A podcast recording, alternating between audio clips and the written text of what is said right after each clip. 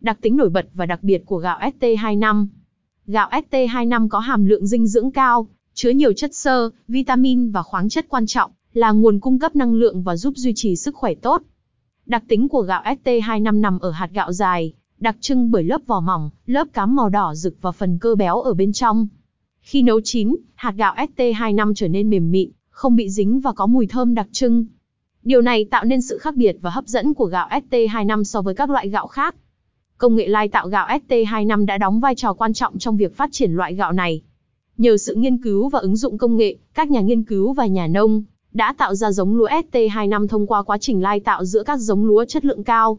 Quá trình này yêu cầu sự chọn lọc kỹ lưỡng và sự chăm sóc đặc biệt để đảm bảo chất lượng của gạo ST25. Mọi thông tin chi tiết xin liên hệ gao phương nam.vn